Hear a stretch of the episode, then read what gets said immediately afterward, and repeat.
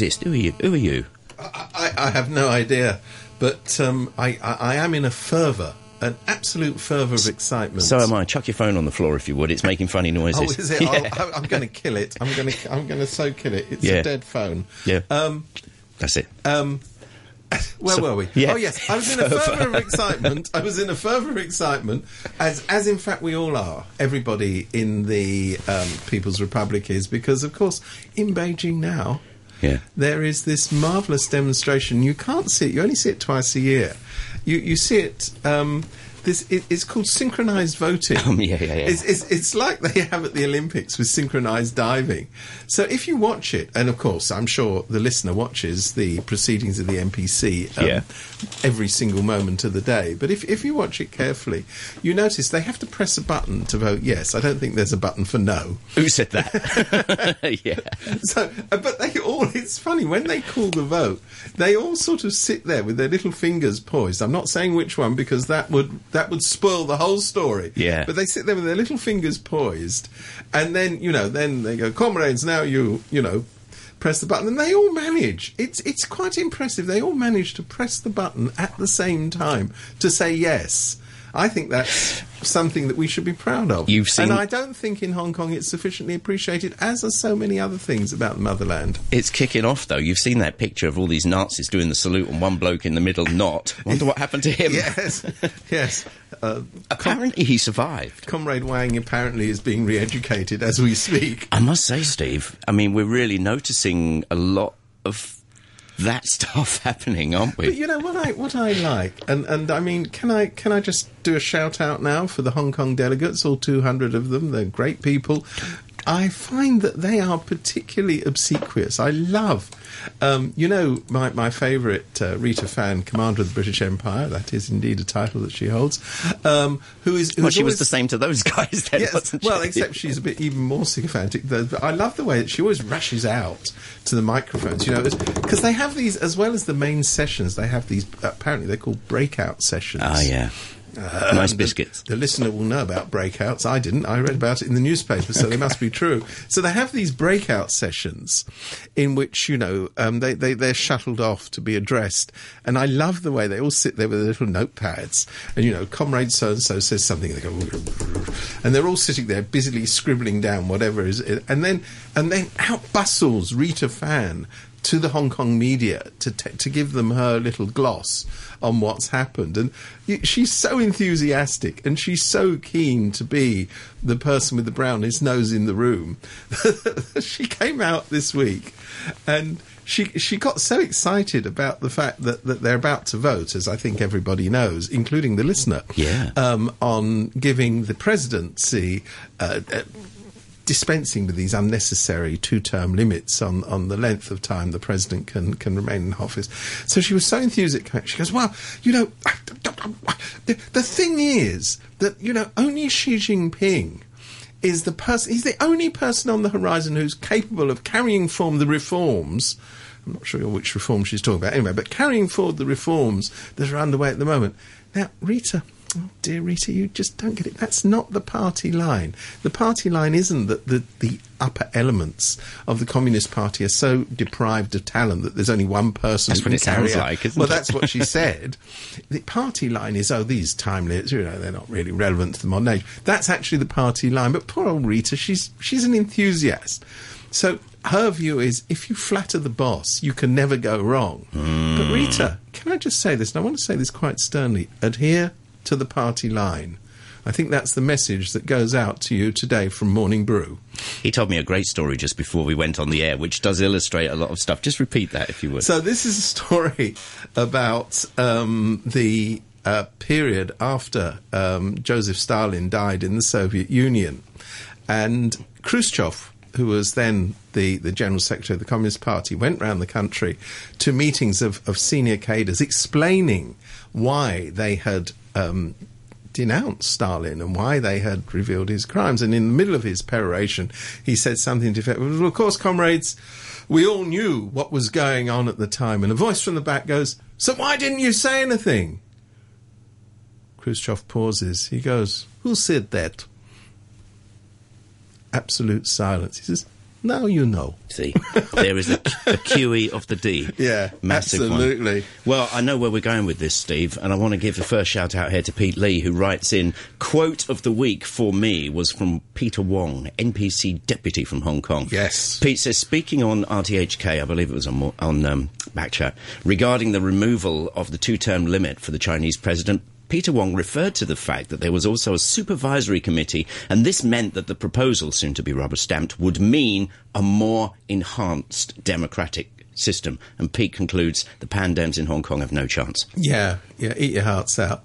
But I, I, I, I'm, I'm, yeah, I'm, I'm sort of inclined. You know, the battle for being the sycophant of the week is intense up there, and I want It's to give the, heavy, I want to give the award to somebody else. It's Mr. Shi Tak Chung. Now, Shi Tak Chung, who I'm very sure the listener hasn't heard of, he's a businessman, is one of those 200 delegates, and he came up with the bright idea of because he knows that this is something that resonates up there. He came up with the bright idea of we've really got to start decolonizing street names in uh, in Hong Kong. So I've been obviously, you know, I, I like to help. So I, I've, I've obviously been giving this some thought, and I, I think he's right. You know, he's onto something. I think Victoria Park should be renamed as Liberation Park. Do you think good. that would do? Oh, come on, help us out here. Just Que- drop me a Queen's. Road, I think, might become anti-imperialism boulevard. I think that would that would be good. I think I like the idea though Yeah. of Statue Square. Very bad Statue Square because it commemorates, among other things, the people who died defending British imperialism. Mm-hmm. So Statue Square, I think, should be renamed as Tiananmen Square Junior. Light. Tiananmen Square Light. Well, you know, we're having in the West Kowloon um, Cultural District, we're going to have over there, we're going to have um, the, the Palace Museum Light or the Palace Museum Junior. Yeah. So I think Statue Square, I think the time has come. Tiananmen, that is your name. Somebody chucked in an extra p- PS to this one that in 20 bloody bloody blah, all of this hoo ha about which side of the road people are going to drive on the bridge to nowhere will be resolved because we'll all be on the other side of the road. Yes. Now, I don't see that that cannot be a. Can it? Yes, I think. I mean, you know, the, the, the, this, this, Blimey, this, eh? this. But what I like 50 about the Hong. Kong delegates is they sit there in their little rooms, overheated because it's quite chilly up there in Beijing at the moment. But they, they do get warm accommodation, and, they, and instead they get three meals a day. Yeah. it's all part of the package. So they sit there in their rooms. They think, what can I come up with that will make the bosses think that I'm a greater comrade than you know? History's him- not been kind to this type of person, by the way, has it? Well, This type of person, you know exactly what I'm talking about. I know about. exactly what you're talking. It has and it hasn't. I mean, in Hong Kong, it has been very kind. I mean, you look, you look at the Hong Kong elite. The Hong Kong elite, of course, to a man, we're mainly talking about men, but women are included, to a man, were staunch supporters of the British colonial regime. During the Japanese occupation, we're not supposed to remember this, but they were staunch supporters of the Japanese occupation. And then come 1997, we find that they were all staunch supporters of the Communist Party. And it's all the same people. Yeah. I mean, give or take. Uh, some of them are older than others. Some of them were quite young at the time of the Japanese occupation, so it doesn't really matter. But the fact of the matter is, and you know, I take Rita Fan as one of my favourite examples of this, commander of the British Empire. Obviously, incidentally, to be that, she also had to be a British citizen. So, you know, I mean, it's all very interesting. Yeah. Now, the loyalists of the law, the only Hong Kong member of the Standing Committee of the National People's Congress. Don't say that before breakfast. See, these people, I say history's not been kind to them, but they've been viewed as chameleons. They'll go for the main chance. And back to your thing about Stalin, when he died, he had his people like that. Boom, bang.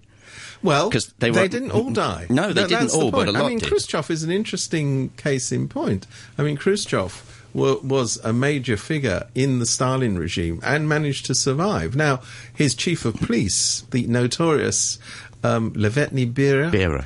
Um, he, of course, perished. And mind you, there wasn't He a had that coming to him, though, for wasn't a long, long person time. in the Soviet Union who loved him. But I mean, it is interesting. Bec- I mean, he was he was literally the executioner. I think some of them were done by him personally. Um, so you know, it wasn't oh, hard um, to build up a few enemies. I mean, there was there was hundreds of allegations of things like rape, and I mean, the Oh, guy there had were- the guy were- had it coming there- to him. there were- there were- but anyway, not as nice as he looked. He was about two foot high, incidentally. The a people in man. yeah, the people in the grey zone, the people who will change change like the weather vane, it's not a good place to be in the big picture. Well, you would hope you're an optimist. I, I come. I sometimes feel that, that these chameleons, because their only real skill in life is chameleonism, if there is such an ism, now. um, is is that, and they're quite good at it. You know, they'll shed one skin overnight and and, and, and swear blind that they never wore the other skin on Tuesday. So I, I don't know. I, I that's one thing I love about the, the Hong Kong elite is they're just totally shameless. Whenever there's a change, they'll always go, "I, I supported that all along." Hmm. I- British colonialism, I never, never had any truck with it. Well, all right, I'm a commander of the British Empire, but other than that, I had no truck with it whatsoever.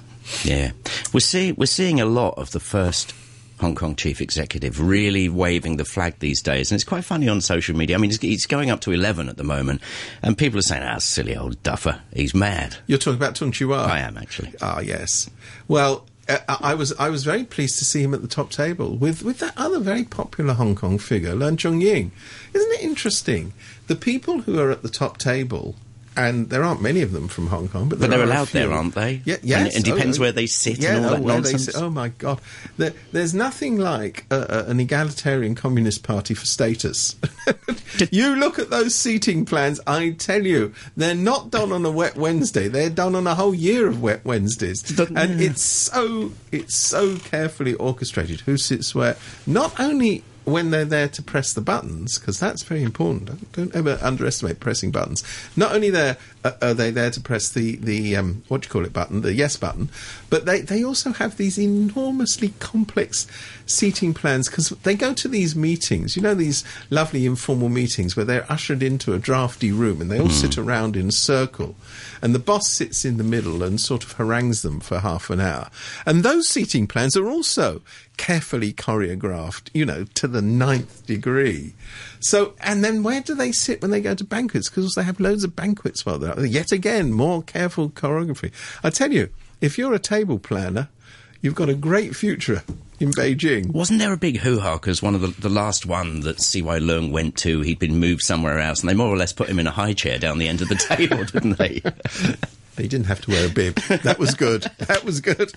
no, it, it is interesting. I mean, you know, in, in, in a system which is as opaque as, as the Communist Party dictatorship is, it's very hard to really know what's going on. Hmm. So you you can only look at these external signals. You know, who sits where, who's allowed to speak for more than one nanosecond. It's, it's absolutely gripping. To Richard, who says we were talking about. Steve was talking about changing street names before, and very quickly to rid us of the to rid us of the ghastly. imperialism. Yeah. Um, Richard says Malaysia did it widely, such as Jalan Campbell becoming Jalan Dang Wangi in Kuala Lumpur, but not until 20 years after independence. He says it would be no surprise. Oh, how far are we from the handover? Would that be Yeah. 20 years? Anyway, is it, how significant is that, though, Steve? I mean, I want it- this building incidentally to be called Central People's Broadcasting House. That's my uh, We'll that's my aim. That's one. my aim. This is this is brilliant broadcast. Yeah. Yeah. Um, okay, moving on. What well, moving on, moving on. Um, so a couple of things are happening. Well, one thing has happened, and, and another thing is happening on Sunday. Mm-hmm. What's happening on Sunday for all you lazy people who haven't been bothered to to register this is there's by-elections. Hmm. Well, by by elections for the Democrats. Uh, well, it could well be. Let's see what happens. I mean, it's very interesting that in these by elections, the coverage has been staggeringly minimal. No public opinion polls. I think the problem with public opinion polls is that when you have a direct contest between the pro Democrats and the pro government camp, pro Democrats always win. So you, it's very hard for all the usual suspects to publish those opinion polls because Yeah. they, they, you know, they don't they don't follow the line. Anyway, anyway, but but but the point is that I think that there is a bit of desperation setting in the pro government camp. So they've all latched on to the budget. The budget, incidentally, that they're all going to vote for. Let's not And forget pass. this and pass, and have in the finance committee made provisions to ensure there's minimal discussion of it. But they do realise that the budget is unpopular with the great unwashed. That'd be you and me, and uh, so that well, me, okay.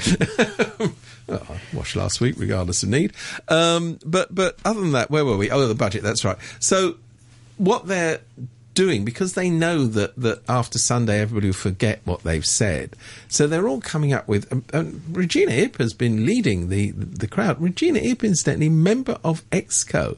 So she must have sat in EXCO approving this budget, which she's now bitterly criticising for not. But it's like your thing about the fingers on the buttons. Exactly, for not giving out enough handouts. now, I. It, as it so happens, I'm not in favour of one off handouts. I think they're a deplorable way of organising the public finances. I am indeed in favour of longer term planning for giving money back to people who need it. That the, the man with the bowl of rice. The man with the bowl of rice. The, the, one in five people yeah. who are uh, living below the poverty line. I'm all in favour of proper, respectable, long-standing programs to alleviate poverty. Yeah. But I'm not in favour of what they're talking about because they know, or at least they think they know, that they can appeal to voters by jumping up and down, going, "Oh, if I'd have been the uh, financial secretary, I'd have given you know six hundred, six thousand dollars to everybody in the street." Mm. Well, you know, free money yeah. it's a shameless political ploy because these are the people, let's absolutely not forget it. And remember, after Sunday, when the election's out the way,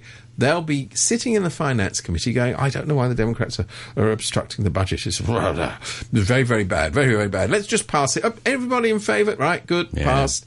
So, but at the moment, at the moment, they're on the back foot. Or, or maybe they're not. They just think they're on the back foot. I don't know. We have no real evidence as to how this election is going to go, even though it's very close. As I say, there hasn't been a single opinion poll, so we have no way of judging whether they are behind or they are in front. What is greatly feared is that turnout will be very low because there's been, as I say, so little publicity. And remember, every single constituency in Hong Kong, which means every voter in Hong Kong, uh, is involved in these elections because they're, they're, they're the result of the disqualifications of legislators in each constituency. Plus, there's the um, if you're an architect or a town planner or a landscaper, even landscapers have a vote. You know, I don't, but a landscaper has a vote. Mm. They can they can go out and vote in that constituency. So you know, there's a total of six by-elections underway on Sunday, and this shameless, shameless attempt by people like Regina. In fact, she even says, "Well, as a member of the Monster Raving Loony Party. Monster Raving Loony Party and EXCO, maybe they're the same thing. I'm not sure. They, no, I think they're de- different. Um, she would have to vote for the budget in the chamber, but she has another colleague from her so called party. And she says, well, the other colleague, oh, she could vote against it. You know, um, this giving out money and all that sort of yeah. stuff. Is this the bread bit of bread and circuses? Uh, it, well, yes, I think. Oh, well, and circuses really. And circuses, I mean, yeah. Really. I mean, it, it, you you know, in, in, in Macau where where they also have vast budget surpluses, apparently they have some sort of gambling goes on there and they get taxes from that. I, I don't know the details of it, but the broad picture is gambling taxes, money. Um, they they regularly give out uh, money to the citizenry and well, that's because it needs washing, but well, and, and provide the most dismal uh, public services because they can't be what's it to yeah. to actually sit down and do some proper infrastructure planning over there. Although did you know what? They're going to get a bridge soon. Oh, gosh. Let's come back to that. I want to say hello to John. He says, I'm surprised that Steve, but he hasn't yet, John. Steve didn't mention the con- controversy surrounding the omission of Hong Kong people ruling Hong Kong with a high degree of autonomy in uh, Li, Li Keqiang's, Keqiang's speech, work report. Yes. He says, with she who must be obeyed potentially outranking Deng, the architect of one country, two systems, could our president for life deposit that concept on the ash heap of history? Well, John, you wouldn't be the first to say that. Well, he, he, he, he, has a point. I mean, normally that the work report always mentions high degree of autonomy, and then there's the other phrase, Hong Kong people ruling Hong Kong. Mm. But now, if he's been paying careful attention, um, which I, am sure, being a RTHK listener. Yep. They're, they're, more erudite than the average person. Let me tell you that here and now. And if that ain't shameless, I don't know what is. Um, but if you've been paying careful attention, you will know that the new line coming out of Beijing is, ah, autonomy, autonomy. Um, we're, we're, we're, so over that. And, and in fact, it's just like independence. It's just like calling for independence. Li Fei, who's the um, in charge of the basic law um, uh, reinvention committee. I think it has another name, but that's basically what it does. It's it's it's we'll keep changing the basic law until we get it right. Um, he he's already said, you know. Advocacy of Hong Kong autonomy is the same as advocacy yeah. of, of independence. So the line is changing in a very dangerous way. I don't think it's even vaguely an accident that Li Keqiang didn't mention it in his speech. And I must say, I, that there's people who I respect who I've heard on no less a place than RTHK commentators who said, "Oh, you know, you mustn't make too much of this stuff. You know, sometimes they mention it, sometimes they don't." Actually, that's just not true. No. They have always mentioned it Down to the finest hair, these things And you know, designed. you think the, these speeches they're not sort of off the cuff. That that Mr. Lee, he wasn't ad libbing up there on the stage. That speech had gone through more hands than you know the average octopus has. Let's take this whole thing about the no term limits thing just for just for a few seconds here. So anybody who does that kind of thing is most definitely a legacy person and some of the people we've been mentioning today, the the history's great leaders or not so great leaders, if he is a big legacy meister, he's going to be one. Of, he's going to want to be the guy that brings Taiwan back into the fold. I'm assuming. Well, I think Taiwan is high up on the agenda. Um, I don't think there's any doubt about that. And and the question is: Is it high up on the agenda for military action? Is it high up on the agenda for, for, for various forms of pressure which fall just short of military action, or is it high on the agenda for collaboration? Now, because the government in Beijing has ordered no further contact with the um, DPP government in, in, in Taipei, obviously negotiation isn't on top of the agenda. So that leaves the two other possibilities as a live prospect. I mean, you, you think nobody in their right mind would want to start a war over the future of Taiwan. Well, Face. I'm doing Let's- a face thing. Yeah, I know. Let's see about that. I mean, in, in, in a rational world, and of course, in a world where the leaders of um, China were constrained by some form of accountability, that wouldn't be a prospect. But that isn't the case. So Hong Kong still remains as this sort of lab rat in a way, because really it seems that the real big deal is Taiwan. We want it back, and that's all we Well, want it. One And- country, and- two systems, which Yeah. we keep talking about, was of, of course devised by Deng Xiaoping for Taiwan, not for Hong Kong. It was it was afterwards when there didn't seem to be much going on on the Taiwan front. So I'll tell you what, tell you what, we Yeah, can use that for Hong that. Kong. We can use that for Hong Kong. So you know, um, one country, two systems, quite obviously is is a slogan, and it has empty reality because It it's one country, really. one country.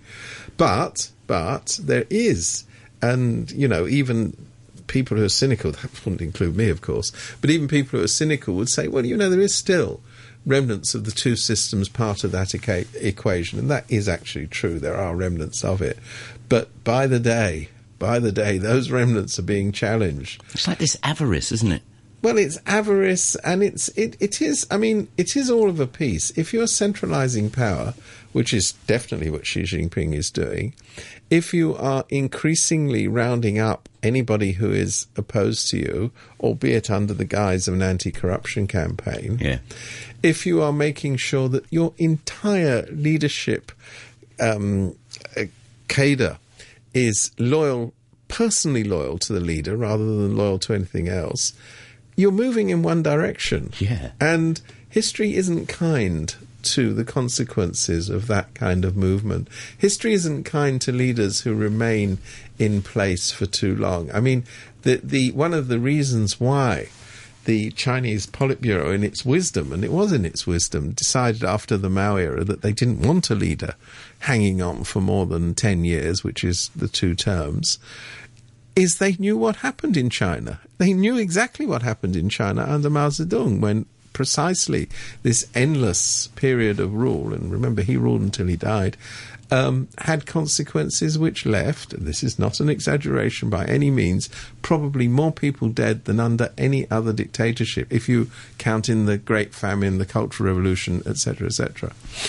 So, you know, there, there was a reason why that that term limitation was brought in, and there is a reason why it's disappearing. And anybody who's foolish enough to think that when the vote comes at the end of the week, it might go either way, More and more people are using the word emperor. well, uh, uh, not in China, because if you No, put that on a chat, if you put that on a chat chat room forum, it gets removed put- within if you, nanoseconds. if you put the word, I don't know, Twix on a, on a chat, that gets well, removed. Well, mind That's- you, Winnie the no Pooh re- is also being removed benchmark, from, is it? from, from, No, this- from this thing, there- Chinese there was- um, chat chat rooms. There's an interesting thing about emperors going around. Uh, somebody did a bit of analysis saying that of the 300 odd um, a hundred of them died by natural causes, and the others, one way or another, were seen to. Yeah. Yeah. It's quite Yes. staggering, isn't it? Ain't it so? I mean, the, the, the interesting thing about the modern age is that, that a lot of these people have actually remained in office for a very long time.